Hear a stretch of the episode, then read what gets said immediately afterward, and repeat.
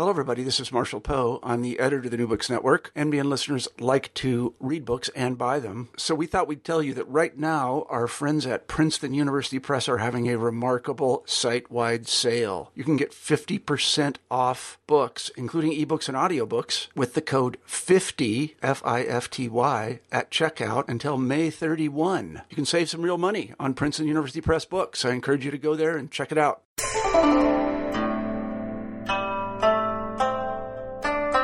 I'm Carla Nappi, and this is New Books in East Asian Studies. Welcome, and thanks for joining us today.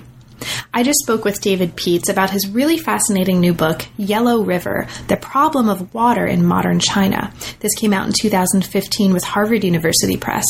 And the problem of water in modern China is also a global problem. What the book does is it takes us into the context of contemporary um, issues with water management and the concomitant environmental crises and problems that emerge from that, and lays a historical foundation for understanding how we got here, and in doing so, how we might move forward. So, what the book does is bring us into the ecological context of the North China Plain, which is the focus of the study, and then guide us through a history that traverses the imperial period, the late imperial period in particular, takes us into the 19th century and early 20th century, looks very carefully at what's happening under nationalist rule of China, and then segues into what is very much at the heart of the book, um, and that is a careful exploration of Maoist policies, especially relating to water management from 1949 to 1979. Now, that becomes really important because one of the arguments of the book is going to be that those policies and the uh, dramatic environmental changes that are accomplished in the Maoist period wind up having pretty dramatic environmental and actually global consequences after that period. The book is not arguing that there's something about um, uh, what we've sometimes called Mao's war on nature that emerged ex nihilo under Mao and then had consequences thereafter. Instead, it's showing that there's a long history of um, uh, decisions relating to statecraft and water management that kind of came to a head under Mao and continued thereafter to exert a pretty strong influence. So it's a book about the importance of historical context and having a historical um, sensibility about understanding um, not just the past, but also the present and the future in terms of ecology, environment, and water. It's a fascinating book. You don't have to know anything about China in order to get a lot out of this. So I hope you enjoy. I definitely enjoyed talking with David, um, and he has a lot of fascinating things to say in this interview and also in the book. So I hope you have a chance to take a look at that. And in the meantime, thanks very much for listening. I'm here today with David Pietz to talk about his new book, Yellow River. Welcome to New Books in East Asian Studies, David, and thanks very, very much for making time to talk with me today. I'm really looking forward to it. Thank you, Carla. It's my pleasure. So, David, could you start us off by saying just a little bit about your background and specifically what brought you to work in the history of modern China? Sure. Well, I uh, long story short, I guess, is that it was uh, it was quite by accident. Um, after graduating uh, with an undergraduate uh, degree in uh, history and English literature, I was initially uh, intending on going to graduate uh, school uh, in Western European history, but um, I hadn't really prepared for that. I hadn't taken the gra- hadn't taken the graduate record examination during my senior year, so I had um, uh, a little bit of time, I guess, that I was not quite sure what to do with, and um, I had uh, a, a, undergraduate advisor who suggested that I that I go to China, where she had been the year before as a visiting instructor of English at the Tianjin Foreign Languages Institute, and so uh, she sort of helped arrange for me to uh, to go to the Foreign Languages Institute to study Chinese for a year. I hadn't studied as an undergraduate, and I can I can distinctly remember in O'Hare Airport uh, picking up a Berlitz Chinese phrase book because I really did not know a word of Chinese. Um, but in any event, long story, long story short, uh, spent a year. This was uh, in 1986, uh, 87. Then spent a subsequent year teaching English at a different institution in Tianjin. And just by virtue of being in China uh, for those two years, I became uh, I became intensely interested in uh, happenings going around me in China, and and decided that I would pursue that. Um, uh, for my graduate for my graduate education. Um, and so I went to graduate school uh, at Washington University in St. Louis. My advisor was Bill Kirby, and um, uh, after a certain period, finished my dissertation in 1998. Um, then heard, had my first tenure track position at Assumption College in, in Worcester, Massachusetts for a couple of years. Then I went to Washington State uh, University where I was for 12 years. And then just this past year have relocated to the University of Arizona in the East Asian Studies Department. Great. So, the book that we're talking about today explores, um, as you put it in the book, China's contemporary water challenges from a historical perspective. And that historical perspective is going to be really, really important. And we'll talk about that in a bit. Now, it pays special attention to the Maoist period. This is roughly 1949 to 1979 for listeners who might be unfamiliar with that. And this is a time when there was an unprecedented development of water resources on the North China plain. So the book, uh, as well as presenting this, asks how did China reach its current state of water insecurity, and what might it mean for both China and the broader global community that it's part of? So, David, how did you come to work on this particular prod, uh, project on sort of water management specifically, and what brought you to a decision to write a book length monograph about it? Yeah. Well, it really grew out of my uh, doctoral dissertation. Um, my uh, dissertation focused on an institutional history of an organization called the Huai River Conservancy Commission during the nationalist period, that is to say, um, primarily in the 1930s.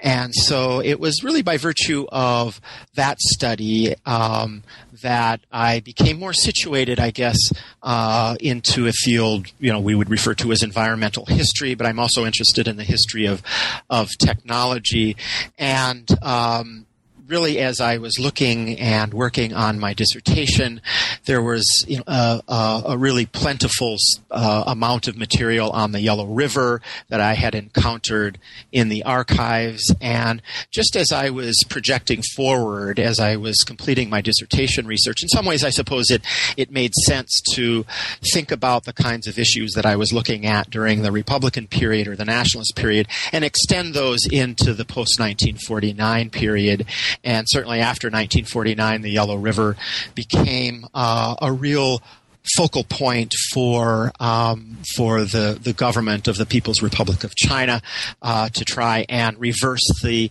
uh, kinds of ecological declines that had occurred in the valley really since the mid 19th century, and so um, so that's how I guess I came upon the particular study of the Yellow River. And as you mentioned, um, certainly during the 1990s, late 1990s, at the time I was finishing my dissertation, there were uh, many, many news reports um, about the Yellow River drying up. It was a it was a dry decade during the 1990s, but here it was, you know, the the Yellow River with all of its, um, I suppose, meaning in Chinese culture that was that was drying up well, um, well um, inland, and so I really did become interested in trying to explore China's contemporary, as you'd mentioned, Chinese contemporary water issues from a historical uh, from a historical uh, framework, and and I guess part of that, if I could sort of talk a little bit, widen the aperture a little bit, my my longer range or by the longer trajectory or the wider trajectory of my research interests really are how how states in the 20th century have sought to enroll uh, modern science and modern technology, as well as to su- subscribe the interests of, of, of modern trained technical personnel into the state building uh, enterprise. And so that the, the study of the Yellow River really kind of fits in this longer term intellectual in, uh, interest in the history of the environment and the history of science and technology in 20th century China. Great. Now, the introduction of the book lays out um, the sort of fundamental arguments um, that the book is making, or at least two of them. And you've talked a little bit about this already, right? One is that contemporary China's water challenges are historically grounded, and this becomes really, really important later on. And also that these historical realities, as you put them, are not going to disappear anytime soon. And so it's actually there there are important stakes for understanding this history and understanding the way it's going to shape not just contemporary water challenges in China, which mm mean, you know, ultimately global water challenges, mm-hmm. but also how to think about what's going to happen and how to deal with that in the future. Mm-hmm. Mm-hmm. So in the introduction, you also lay out um, a concept that's going to become very important for the book, and this is the idea of a technology complex. So, can you maybe get us started by talking a little bit about that? For you, what's important for us to understand mm-hmm. about mm-hmm. um, the notion of a technology complex insofar as you're using it in the book? Yeah, yeah, that's that's a um, a, a, a, notion that I had adopted um, from Arnold Pacey, who um, uh, wrote extensively on the history of, of technology um, over really the past several decades, and I, I adopt that term really to mean the entire set of um, factors or forces that lead uh, or that are inputs into a particular approach, in this case to water management.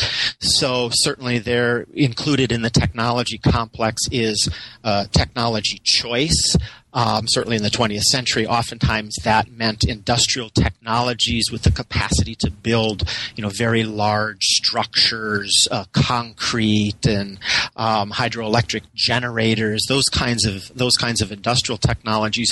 But it also refers to different approaches to uh, um, to water management and water engineering. It includes a set of policy preferences or a set of preferences perhaps in the social, cultural, economic realm that uh, uh, technology choice, uh, policy choices are meant to uh, uh, attain, or a certain set of goals that these policies are geared towards. It also includes um, certain elements in terms of the mobilization of labor. Uh, it includes um, the kinds of goals where by, whereby water uh, is sought to be used. So, by in terms of the technology complex, it's that entire entire package of technology policies. I would even include within that the use of, of symbols and the manipula- manipulation of symbolic values of water and the Yellow River in particular. So, an entire, I guess, uh, as I mentioned, package of goals and the means to reach those goals as well.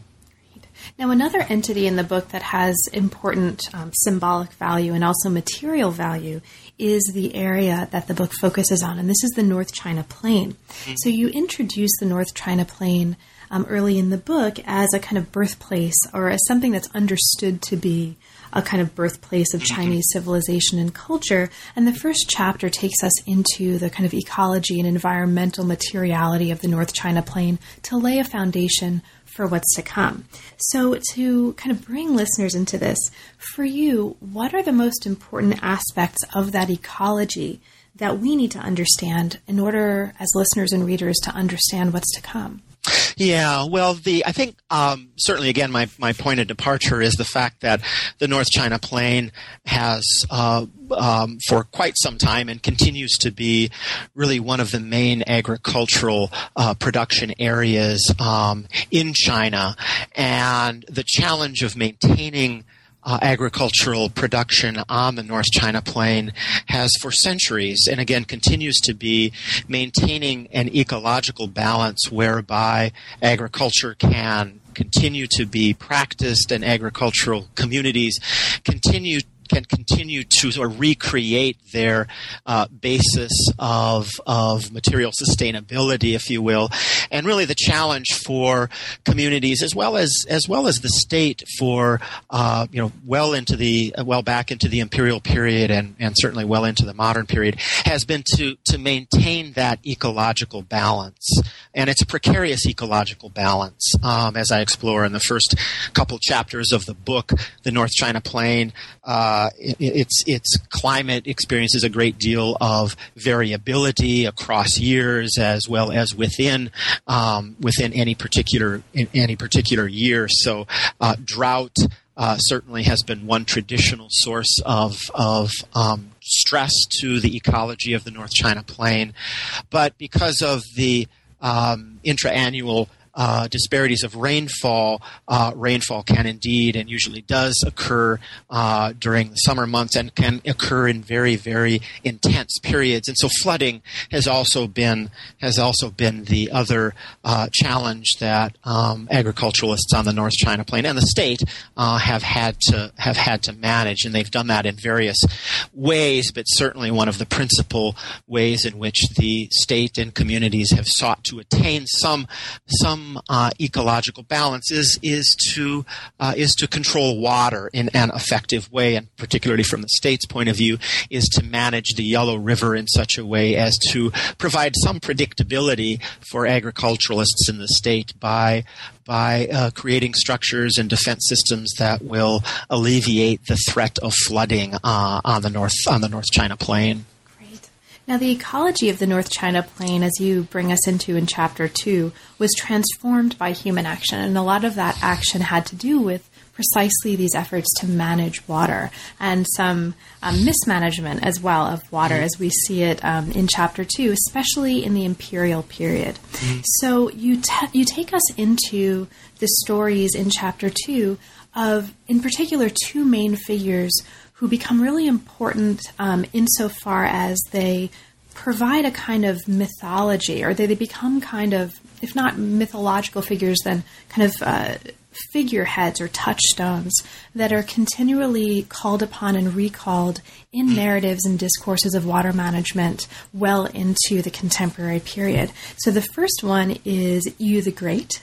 Um, and I won't ask you to talk too much about Yu the Great, right? Um, but sort of you you mentioned for listeners who are interested in a kind of um, modern and contemporary calling upon of major figures and sort of heroic figures in state discourses and other kinds of discourses. They might be interested in knowing that Yu, the Great is one of those figures. And you talk about him um, in particular in the context of a kind of ethos of directing the waters in driving statecraft in China. So he becomes an important touchstone.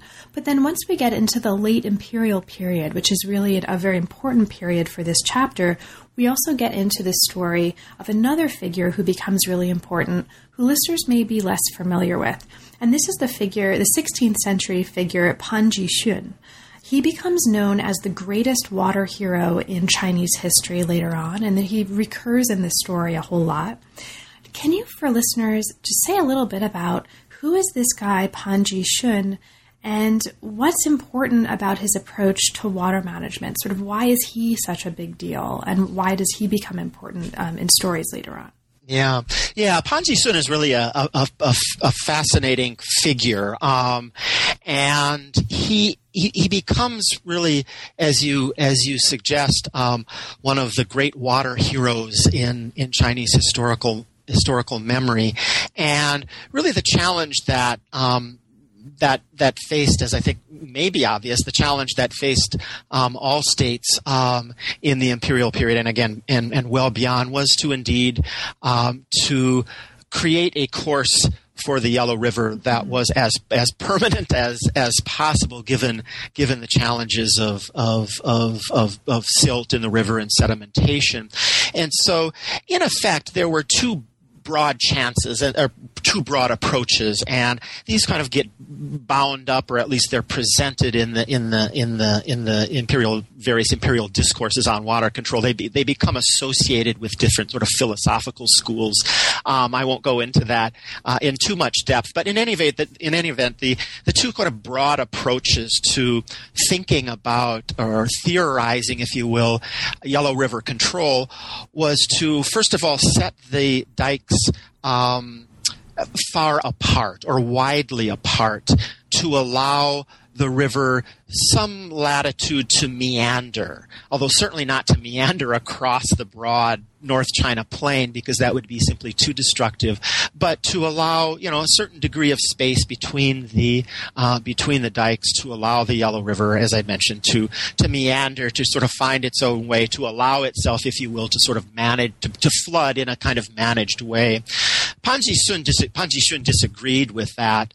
Um, that particular approach, and he argued that dikes should be set in a very narrow uh, way. That is to say, very close to the main channel that the Yellow River was was then flowing through, and have uh, um, narrowly set dikes and very high dikes to restrict the aperture of the river, if you will, to restrict the river in order to speed the flow of the river that would in turn help carry sediment out to uh, out into the into the into the sea into the Bohai Sea. So uh, you know, finding a prescription or arguing that that was a an effective prescription to um, to to combat the sedimentation problem in the river and Pan Jixun's prescription was was was really quite effective. I think it's fair to say for um, for a number of decades. Um, although the position of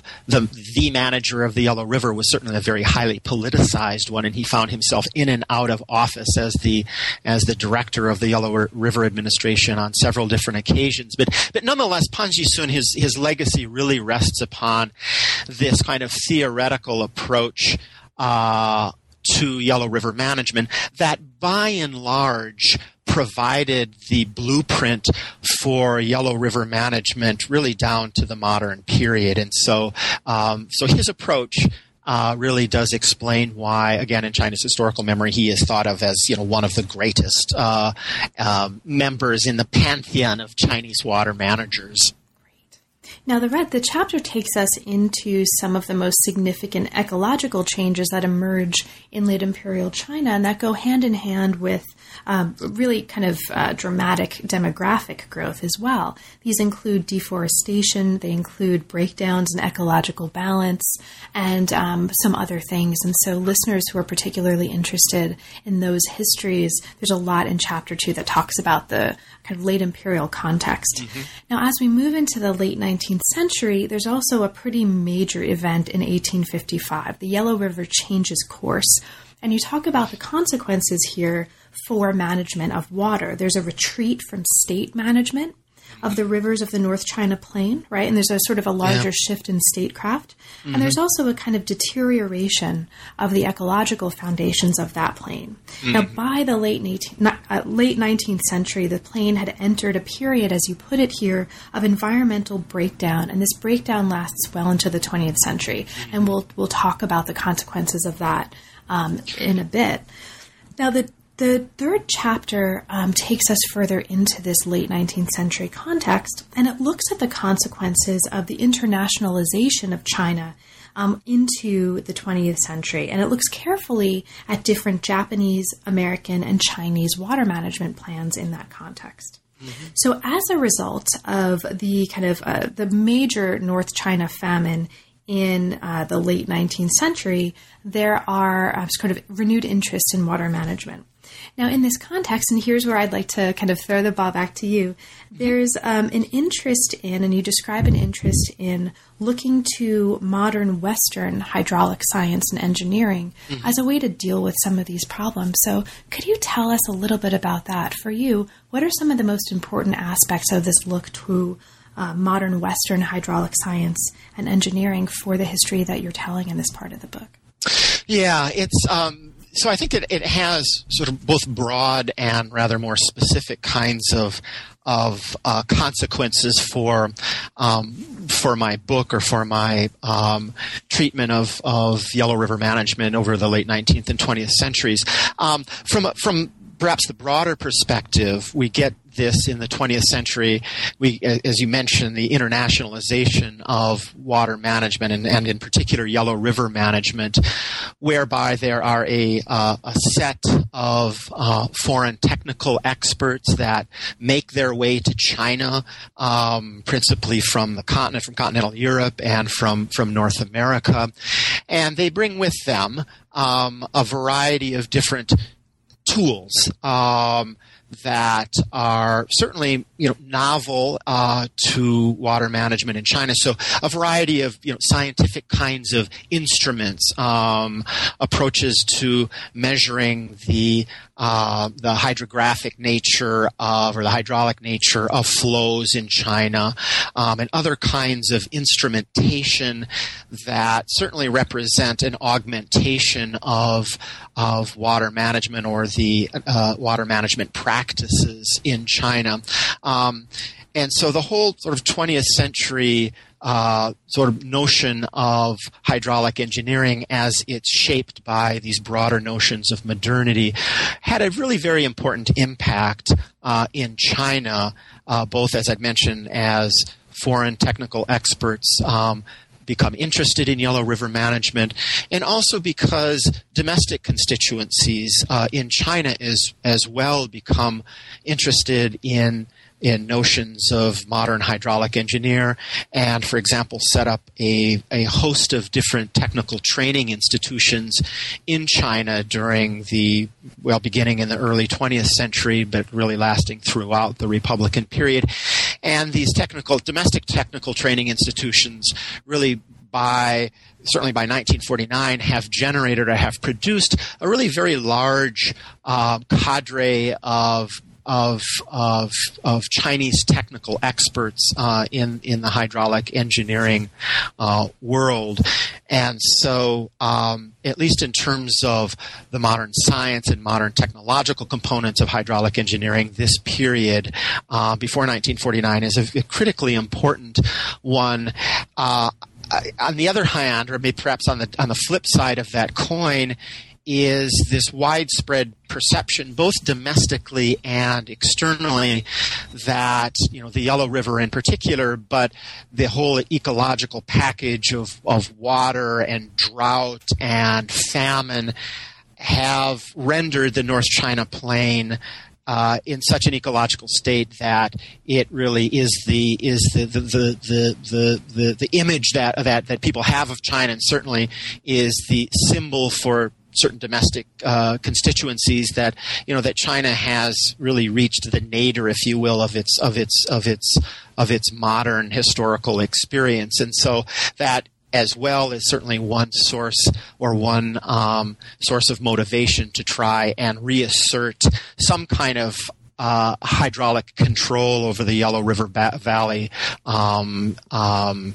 as I mentioned, as it had deteriorated, or as you had mentioned, as it had deteriorated over the 19th, over the course of the late 19th century.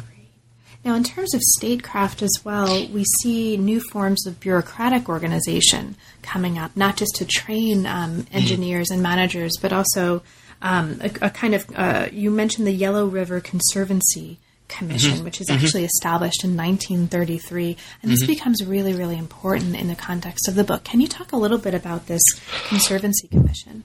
Yeah. Well, again, I think uh, probably of, of the things that I just mentioned in perhaps a bit more of a scattered way, really this, uh, your, the, the Yellow River Conservancy Commission really does kind of help us focus how these different currents, if you will, of modernity and modern hydraulic engineering and technical training, how those all kind of crystallize into uh, an institution that is very much um, very much dedicated to reasserting hydraulic control uh, over the Yellow River, particularly in its in its lower reaches. And so, the Yellow River Conservancy Commission is is is part of a broader, I think it's fair to say, uh, nationalist government effort to try and modernize uh, its bureaucratic structures to to, to modernize um, a uh, uh, a bureaucratic system, at least in the hydraulic engineering realm, by recruiting both foreign and domestic technical expertise.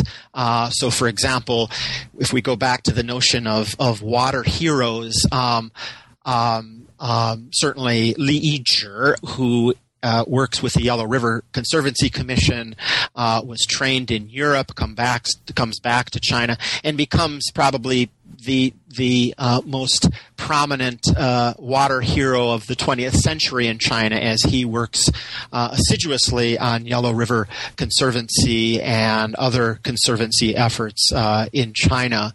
So it really does represent, I think, a, a, turning point whereby the Yellow River Conservancy Commission, if you will, internalizes these um, these uh, modernist notions of hydraulic engineering, and in particularly really seek to exploit water resources for all the productive purposes that that that that that modernity can imagine, uh, if you will, in terms of agricultural production, transportation, as well as the generation of hydroelectricity to to power industrial development. Now, what we'll see later on um, in a little bit is that this Yellow River Conservancy Commission that's established pre 1949, right, that's established in 1933, actually goes through some changes under the communist government, right? So it's that's a really interesting, I think, mm-hmm. aspect of the kind of um, mm-hmm. history of um, organizations and bureaucracy. But before we get there, um, you mentioned also, and I think really importantly, in this earlier part of the story, that this is a period, you know, you talked about the nationalist government, that there's also a kind of development of a national Chinese identity that's embedded in this landscape of the Yellow mm. River and the North China Plain. And you talk about the importance of the construction of a kind of national landscape in this context. Um, would you talk a little bit about that? Sure. So, so as I'm, as I, as you certainly are familiar with, um, during the 1920s and the 1930s, there was, you know, hotly contested notions of what it meant to be China, what it meant to be Chinese. Uh, a great number of of really highly um, politicized, but I think it's also fair to say highly emotional um, um, conversations about about you know the nation of or the nature of of, of the Chinese nation, the, the nature of of Chinese ethnic identity, national identity, and sort of within that kind of swirling conversation uh, in terms of of of coming to understand what it means to to to have a 20th century Chinese national identity within that kind of swirling conversation. Landscape was really very much a part of that conversation, and uh, and certainly the Yellow River um, with its um, uh, with its sort of cultural identification with uh, the rise of Chinese civilization, really began to uh, well, I, I, I, should say it continued to have uh, an important part in that in that national conversation, and um, as we see after 1949, the identification or the continued identification with the Yellow River Valley um, and national identity that kind of discourse and the kind of symbols that that entailed began to be manipulated, right? And I know I'm getting ahead of myself here, but began to be manipulated, um, reinterpreted to advance the cause of the re-engineering of the Yellow River in ways that would lead to, if you will, a, a rebirth of, of Chinese civilization and a rebirth of the Chinese nation. That's right. Thank you. Now, as we before we make it to the communists and what happens after 1949, I'll just mention for listeners who might be interested. Um, also, in this chapter, chapter three, you talk about a few things that I won't ask you to, you know, to go into more detail, yeah. but I'll just mark. Um, there's this really interesting moment where um, the sort of the blowing up of uh, Huayuankou um, is um, basically um, troops blow up part of um, uh, the yellow this sort of water management system in order to use a Yellow River flood against Japanese troops. So this really interesting um, Yellow River and water management as warcraft. Um, element of the story, and there's also a discussion of Japanese wartime planning, so proposals to develop the productive powers of the river for irrigation, for transport, for power, and sort of uh, post war reconstruction and U.S. engineering advice. And there's a lot of discussion here for um, listeners who are interested in the histories of engineering on uh, multi-purpose engineering and sort of a, attempts to approach um, water management from that direction. Now, chapter four, um, as we move further into the story, considers how struggles to build communism in China also transformed this landscape, this national landscape we've been talking about, and looks at water management on the North China Plain after 1949. Now, it asks, among other things, how did state and nation planning, uh, nation planning goals, state and nation building goals, shape the administration of water on the plain, and what were the longer term consequences for the region? Now, in this chapter, you talk about something that you mentioned as perhaps being one of the seeds of this book, right? Work on the Huai River and the Huai River Project specifically. So, could you maybe bring us into um, this part of the book by talking about the Huai River Project. What's important for us to understand about um, that initiative and that set of um, plans in order for us to understand the larger arguments that you're using that to make in this part of the book?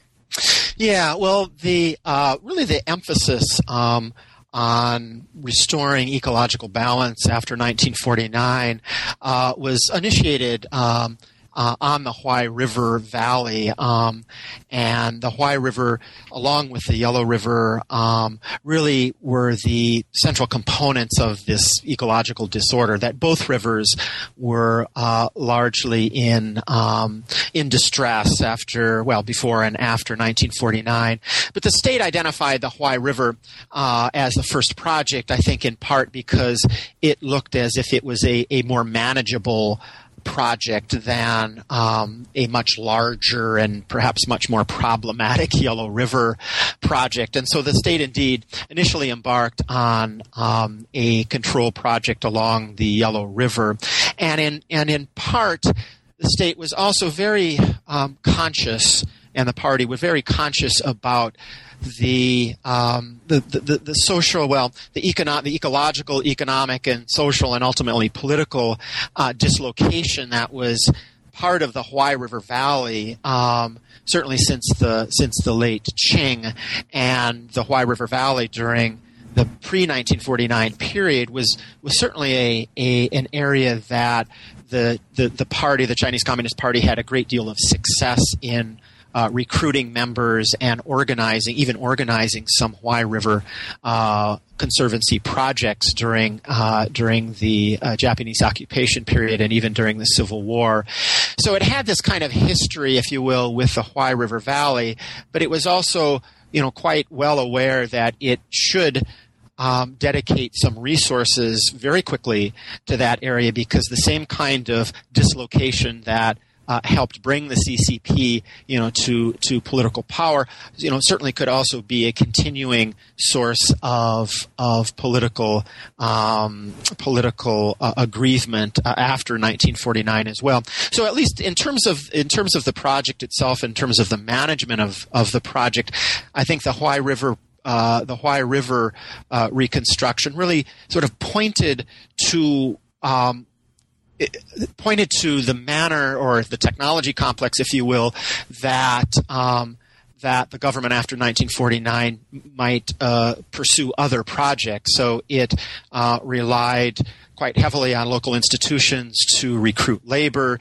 It um, it began to take advantage of some Soviet models in water management, um, and it really did also seek to uh, manage this in a central fashion and did seek to apply um, sort of industrial technology in the capacity that it, it, that it could, because of course in the immediate 1949 period, sort of industrial technologies, if you will, sort of collectively were were rather were rather limited in nature um, after the after the Civil War. So it sort of pointed to a, a, a technology complex, a Soviet style, if I could use that shorthand, a Soviet style kind of technology complex that we we would think from that early point on would be largely the kinds of technology complex that the state and party would pursue at that from that point on.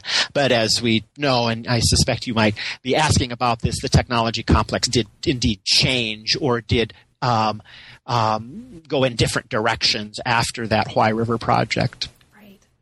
Now, as um, I'll mention for listeners who might be particularly interested in this, in the um, along with the discussion of this Soviet inspired technology complex, there's also a really interesting account in this part of the chapter of exhibitions, right? Um, you talk mm-hmm. about this sort of Yellow River exhibition, mm-hmm. um, which is, a, I think, a really interesting moment in this story. And in part, um, this is one of the places where we very clearly see the evocation of a historical memory that includes some mm. of the figures that we talked about earlier, right? Mm. Um, mm. and Yu, Yu the Great. Now, along with um, this importation of a kind of Soviet um, set of uh, principles and Soviet advice for managing and creating this technology complex, you also talk about the importance in this period of mobilizing the peasantry, right? For mm-hmm. local projects that would, um, albeit being local would collectively transform the landscape. Mm-hmm. Now, this is a super duper important part, at least from my perspective, mm-hmm. right, as one reader yeah. of this story. So, can you talk a little bit about that? Yeah, well, I think the other the other interesting thing about the Huai project, uh, uh, in addition to it sort of pointing to a particular technology complex, was that the state um, the state did have some problems um, in organizing and some rather serious problems in terms of of of labor recruitment, um, which, as you mentioned, uh, principally relied upon um, um, local political structures and local labor, had some difficulty in in recruiting that labor, but perhaps even more important, ha- importantly, had some difficulties uh, maintaining labor discipline on these problem on these projects, and uh, and part of part of the labor discipline issue was that um, the remuneration in many instances uh, was felt by the workers to be just simply inadequate. So there were some instances of strikes, uh, what would we would think of as labor labor slowdowns. There were these um, these examples of protest um, on the part of of of of, of labor. Uh, on these projects, on the Huai River projects, the state really um, carefully sought to manage that, and I think in some ways was effective in ameliorating some of those problems as it began um, to pursue projects on on the Yellow River, and so at least by the advent, well, by 1955 or 1956, I think the state had attained a, um, you know, a, a reasonable uh, um, design for recruiting and for conducting uh, organizing and conducting labor uh, on the on the Yellow River projects. But of course, uh, the nature of of that work does begin does begin to change, and the whole technology complex, of course, does begin to change very very dramatically with the uh, onset of what we would refer to as the little leap forward, and then certainly the great leap forward uh, uh, later. That's right. And chapter five actually really nicely takes us into this. So as we move um, from chapter four to chapter five, we move to a transformation in the technology complex. So in chapter four, as we just kind of talked about, we saw the development of a Soviet model of water management and development. In chapter five, there's a shift in the tenor of development that favored what you call a Maoist technology complex. Mm-hmm. So there's lots of really interesting things happening here. Um, but to kind of set the stage for listeners, mm-hmm. can you talk a little bit about how you would characterize for you um, this some of the major, most important features of what you're calling the Maoist technology complex? Mm-hmm. Yeah, well, it's um, it's uh, you know what's interesting to me is if we just sort of raise the idea of the Soviet technological complex. Uh, uh, uh, again, for just a moment, that it was it was really very much sort of the Soviet take on what we might think of as a modernist um, a more broadly modernist technology complex. Um, and so, as I had mentioned, you know, a, a, valorization of central planning, of of um, uh, advanced um, industrial technologies, um, technical expertise, um, and then of course when we get to uh, when we get to the uh, the, the, change or the uh, introduction of the Maoist technological complex, we really begin to see, and I, and we we should mention that um, for whatever reasons, and and certainly among those reasons is that um, the leadership of the party, certainly centered on Mao, um, you know, began to feel that the sorts of um, um, agricultural and industrial um, production levels were just simply not um, advancing quickly enough, and so he felt a different sort of paradigm might advance industrial and agricultural production on a on a on a more rapid plane. But in any event, the, the change in this approach to water management and this Maoist industrial complex um, eschewed Soviet planning in the sense that um, it sought to um, place greater planning uh, authority at the local level um, particularly at the uh, communal level by which time, right, China was uh, in the process of reorganizing uh, social and economic life in the countryside. So, uh, local management of projects, um, a valorization of perhaps more traditional kinds of um, approaches to water management. That is to say, um, a, uh, a, a lessening or um, a um, um, a uh, Soviet or, or, technical advice or um, industrial technologies being very much uh, eschewed in favor of local methodologies and local methods um, and local investment as well, which was uh, certainly contrary or different than the sorts of uh, uh centralized investments that were driving the Soviet technology complex before that. And local knowledge, as I think I had mentioned, as well as opposed to technical expertise. And so this was uh, this approach or this technology complex certainly also included right exhortations, moral exhortations um, from the party that were uh, particularly important and certainly were impossible to ignore. Um, and so this all combined with these moral exhortations to really um, increase the pace of the transformation of the landscape uh, by uh, organizing mass labor mm-hmm. to dig irrigation canals to uh, engage in in in uh, strengthening of dike works on the Yellow River, and so indeed this did uh, did result in a, a really rather dramatic change in the terms of managing water on the North China Plain. That's right. And you talk here about um, I mean, many listeners have probably heard about the Great Leap Forward, mm-hmm. but they may not be as familiar with um, the Great Leap Irrigation Campaign. Right? Yeah. And so this is a really interesting, I think, part of this chapter. And you talk about the importance of not only mobilizing labor, but mobilizing pools of unemployed labor, mm-hmm. right, um, to dig these uh, irrigation channels and these reservoirs. There's also a really interesting aesthetic component to this, um, as you put it here, there's a new concept of landscape beauty that comes out of this as the land is transformed by these channels that are being dug, by reservoirs, ponds, and dams. And so the kind of aesthetic component of this is actually also mm-hmm. really, really interesting. Mm-hmm. Now, there's a lot more going on right, right in this chapter. Um, I mean, there's a there's a whole project we haven't talked about that I'll just mark and mention for listeners: the Sanmenxia project, right, which has begun in. Um, in the previous chapter under the previous regime, and it really kind of transforms um, and becomes a, a major issue um, under this one. Um, now, there's a lot of discussion in this chapter about that, but also about more broadly some of the outcomes, right? The important outcomes of these efforts and this Maoist technology complex, the Maoist water management um, policies that you write about here. You talk about, um, in part, um, the importance of sort of massive efforts after the Cultural Revolution to repair some of the damage that is being done um, in this period. And you also talk about the importance of a kind of aggressive exploitation that stretches the water resources of the plain. So, could you talk a little bit about that? What were some of the most important outcomes of this legacy of Maoist water management after 1949?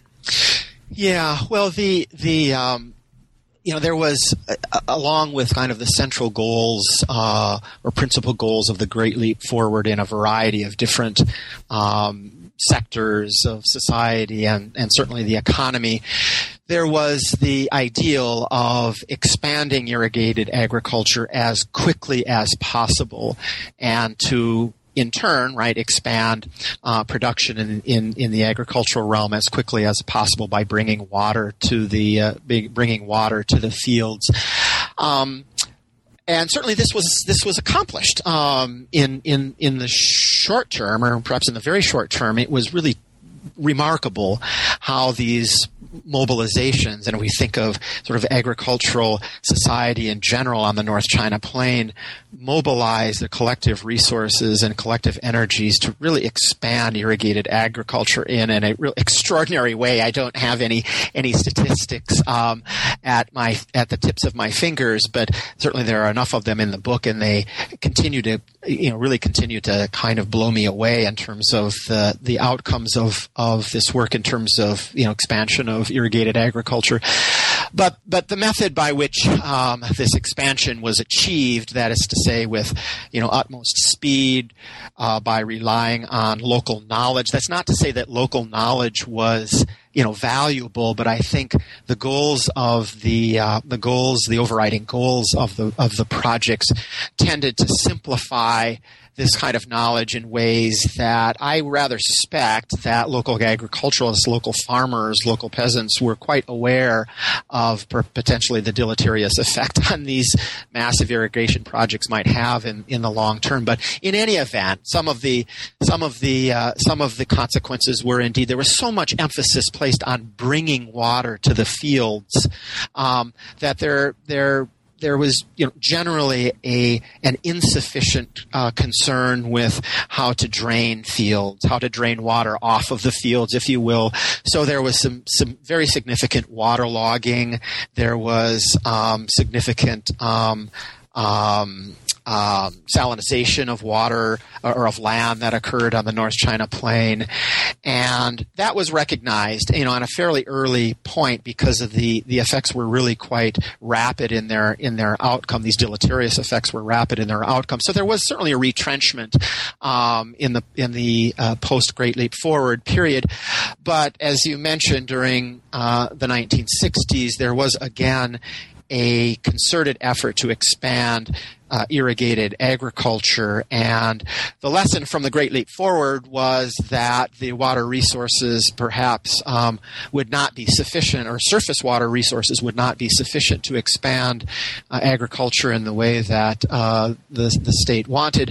So instead, there was right this massive exploitation of groundwater that began in the 1960s in an effort to right find an adequate source of water to attain this uh, attain this expansion of irrigated agriculture, and that that that continued and developed at pace. Um, and so, uh, groundwater irrigated agriculture during the 1960s and early 1970s really did expand at a remarkable, remarkable rate. But again, one of the long-term outcomes of that uh, of groundwater use was a, a, pretty, pretty profound lowering of groundwater levels on the North China Plain in, in certain areas, in certain areas leading to land subsidence and other rather serious, uh, serious issues. So, um, you know, the, the, difficulty I think that I had um, in assessing you know, assessing the outcomes of these, of the Great Leap Forward um, and subsequent efforts at expanding irrigated agriculture is that there were re- there was a remarkable expansion.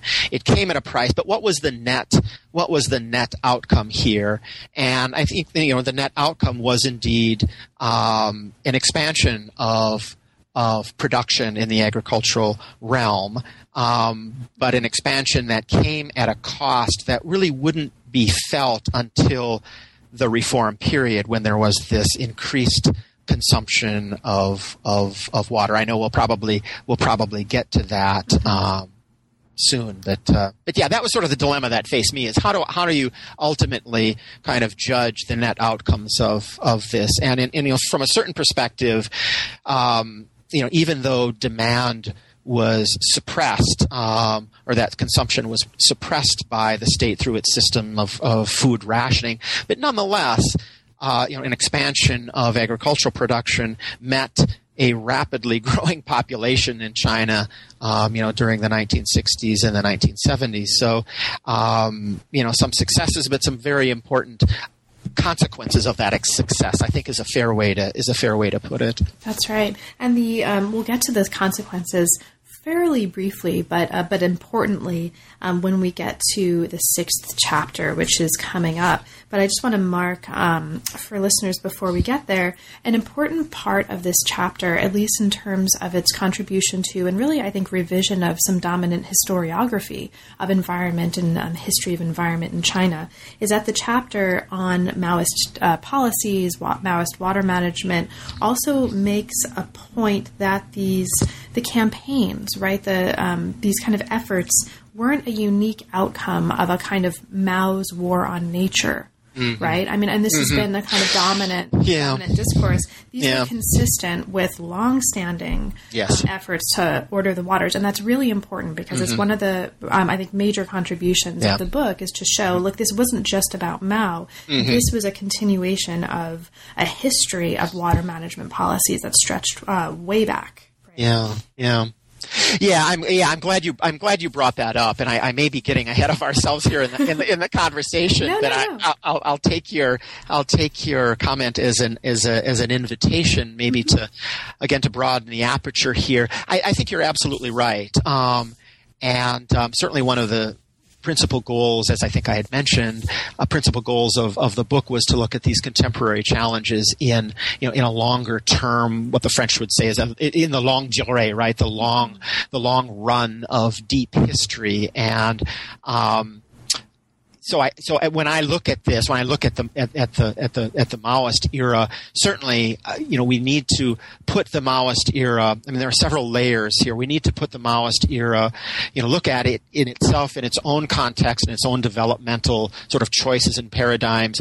But we need to we need to look at the layer below that, if you will, of of 20th century notions of of of water management in the context of, of modernity, multi-use uh, water, um, engineering practices, and then upon and even below that layer, as you suggest, is this sort of foundational layer whereby many of these what we would think of as modern hydraulic practices are very much embedded in a traditional approach, if you will, to needing to or the imperative of managing the Yellow River and managing the waters very carefully. Um, on the North China Plain. So sorry about the bit of diversion there, but I no, really, no, I, I, really loved the point that you brought up about that. Thank you. No, not at all. It's really, really important. So there, there's a lot of stuff, right, going on in this last, um, really in these last two chapters of the book, but certainly in the last chapter of the book, um, that we won't be able to do justice to. But I'll kind of mention some things and then invite you to, to speak okay. a little bit about them. So chapter six really takes us into um, now and into the future, and it looks at not just the outcomes um, and the kind of impact on um, uh, China's waterscape and Chinese um, environmental management policies that were wrought by Maoist policies, but also looks at the ways that those challenges are really compounded by the impacts of global warming and, and pollution and these kinds of issues. You talk um, in great detail, and I think very importantly, about the challenge of the pollution of surface waters, um, specifically looking at the Huai River Valley and kind of cancer in the villages there is really important. And also, um, you talk about the desiccation of the Yellow River in 1997. So you kind of, you know, mentioned that briefly at the very beginning. That's an important part of the story later on. And there are some really interesting films and other stories that are that come out of this um, part of the book um, that point us to some really important, I think, cultural, literary, and cinematic responses to and engagements with these these problems. So this chapter also talks about some current challenges faced by China in managing its own water resources. So, in the limited time that we have, um, I think it's important to talk a little bit about this. So, I'll just invite you um, sure. to, to talk for you. What what are some of sure. the most important um, important of those challenges, and, and can you talk about that? Yeah, well, they certainly are. There certainly are contemporary challenges, and I guess again, one of the um, one of the arguments I make is that when we when we think of or when we look at um, contemporary challenges of water in China more generally, but specifically on the North China Plain, um, you know, we th- I, I, think the the tendency has been to think that those have you know been generated uh, during the last 30 years of reform when um, you know accelerated accelerated industrial development, accelerated agricultural development, accelerated uh, urbanization has generated these forces impelling greater water consumption, and that, that is certainly true. But I think the story really goes beyond that in that the uh, the waterscape, if you will, uh, upon which the modern reforms have been have been based, was a waterscape that really was uh, had been shaped in important ways by by Maoist practices, and I guess to put it more succinctly, that that uh, the water resources were already um, you know, compromised in the sense of there were already clear um, um, problems with scarcity, you know, very early on in the reform period. So, um, you know, I do make the argument that the Maoist period certainly cast a long shadow in terms of water resources over the reform period. But so having so having said that, given the fact that China does indeed uh, or is faced with um, you know important constraints in in its water in its water resources. Really, the you know the challenge for China has been and will continue to be coming up with some kind of system of allocating those limited uh, water resources in ways that not only uh, continue to um, to, to fuel uh, economic growth in the modern sector and continue to uh, support um, uh, urbanization, but also to allocate water in ways that is going to help sustain uh, agriculture and to sustain rural society. And so there's been you know a great deal of discussion over the past you know 10 or 20 years about how China can reform its its water management system to a, to a, to attain those goals. And it's a very, very difficult task.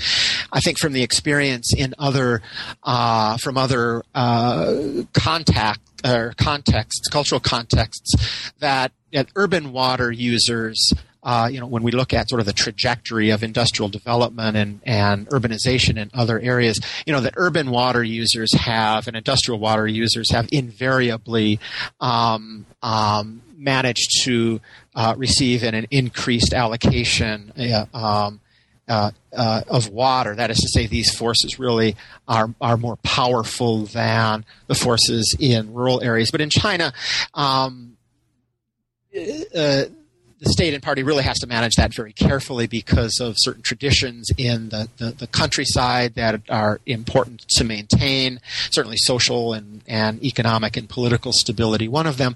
But the other issue that China faces that many, I think many countries are very concerned about is, is resource, uh, is resource scarcity uh, and resource self-sufficiency. So along with energy uh, self-sufficiency, uh, food self-sufficiency in China has been a very, very powerful uh, consideration for a variety of reasons. I think um, China has some distrust uh, with being engaged in international markets to the degree that they might have to. So there is this imperative, I think, to try and maintain agricultural productions, uh, agricultural production as high as possible to to limit China's exposure to international food markets. And so again, that goal represents an enormous challenge for China in how it is going to how it's going to, to, to allocate its scarce water resources. And so there has certainly been this shift um, from an emphasis of water supply, that is to say, invest in increasing the uh, increasing water supply, uh, been a shift to try and manage demand by restructuring um, restructuring demand.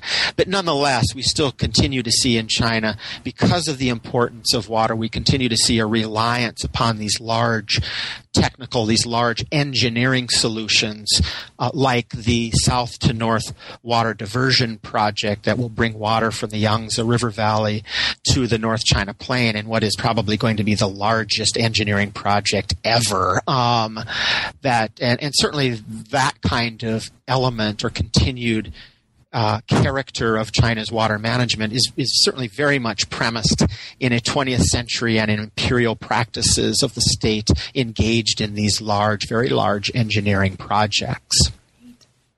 So, David, we've come to the end of our time um, and we've come to our conclusion. And I want to thank you so much for um, being part of this. Now, I know there's a, a lot we talked about. There's, of course, a ton of stuff in the book that we didn't have a chance to talk about, right? It's a very, very Yeah. rich study. Is there anything in particular that we didn't have a chance to talk about, but that you'd like to mention for listeners?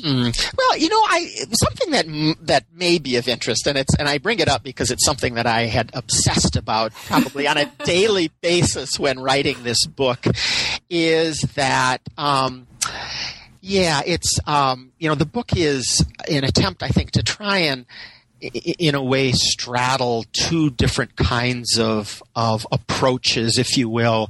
Um, I mean, I, I as I think we've mentioned, really the the point of departure for the book uh, is the contemporary water challenges that China faces, and so it is, in a sense, kind of an environmental studies book. It's a it's kind of a uh, um, um, policy sort of book.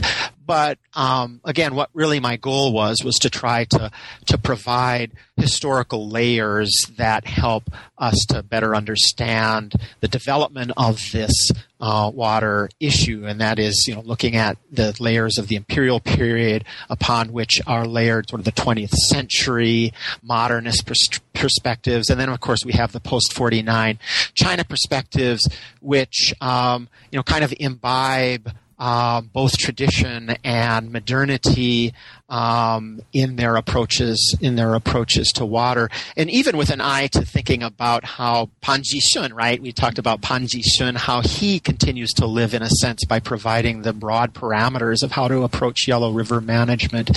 So I'm trying to kind of, you know, the challenge for me in writing the book was to try and kind of keep an eye on you know the contemporary period while at the same time providing at least a plausible or as convincing as possible historical explanation for the development of these contemporary water challenges. So I'm hoping the book will appeal to you know both uh, an audience that's interested in history, but also an audience that's interested in contemporary environmental uh, issues as well.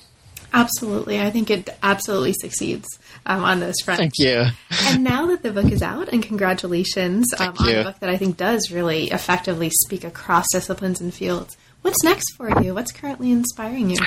Yeah, well, I, you know, I've got a, a couple of projects in mind, and I have to admit, I'm I'm kind of vacillating um, between the two of them. It's I have colleagues, and maybe you're one of them, Carla, that can sort of do two or three projects, you know, kind of simultaneously. I don't have the patience or the uh, or the uh, yeah the focus or concentration to be able to manage two different ones. So I'm thinking I'm thinking about um, again, sort of keeping in the uh, keeping with the environmental historical theme.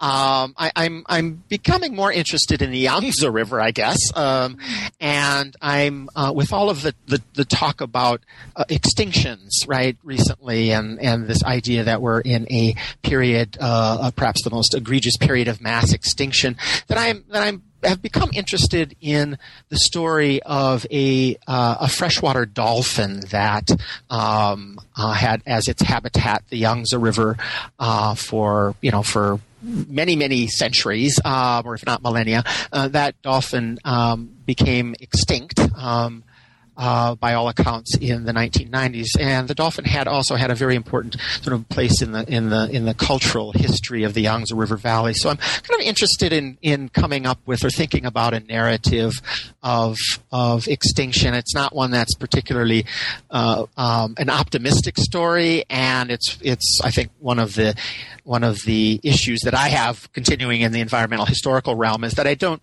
you know, there's so many declensionist stories that uh, that I'd like to try and you know try to craft uh, environmental historical narrative that isn't sort of dominated by that. But I'm also interested in one of the American engineers that shows up in in in my book that we just spoke about. Um, uh, uh, O.J. Todd, who I know many uh, historians of, of modern China are familiar with, but he's a very interesting figure and I think represents um, some interesting developments both in terms of the engineering discipline and the notion of engineering in 20th century society that I'd like to explore a little bit too. So, in any event, those are a couple of projects that I've got in mind um, at the moment.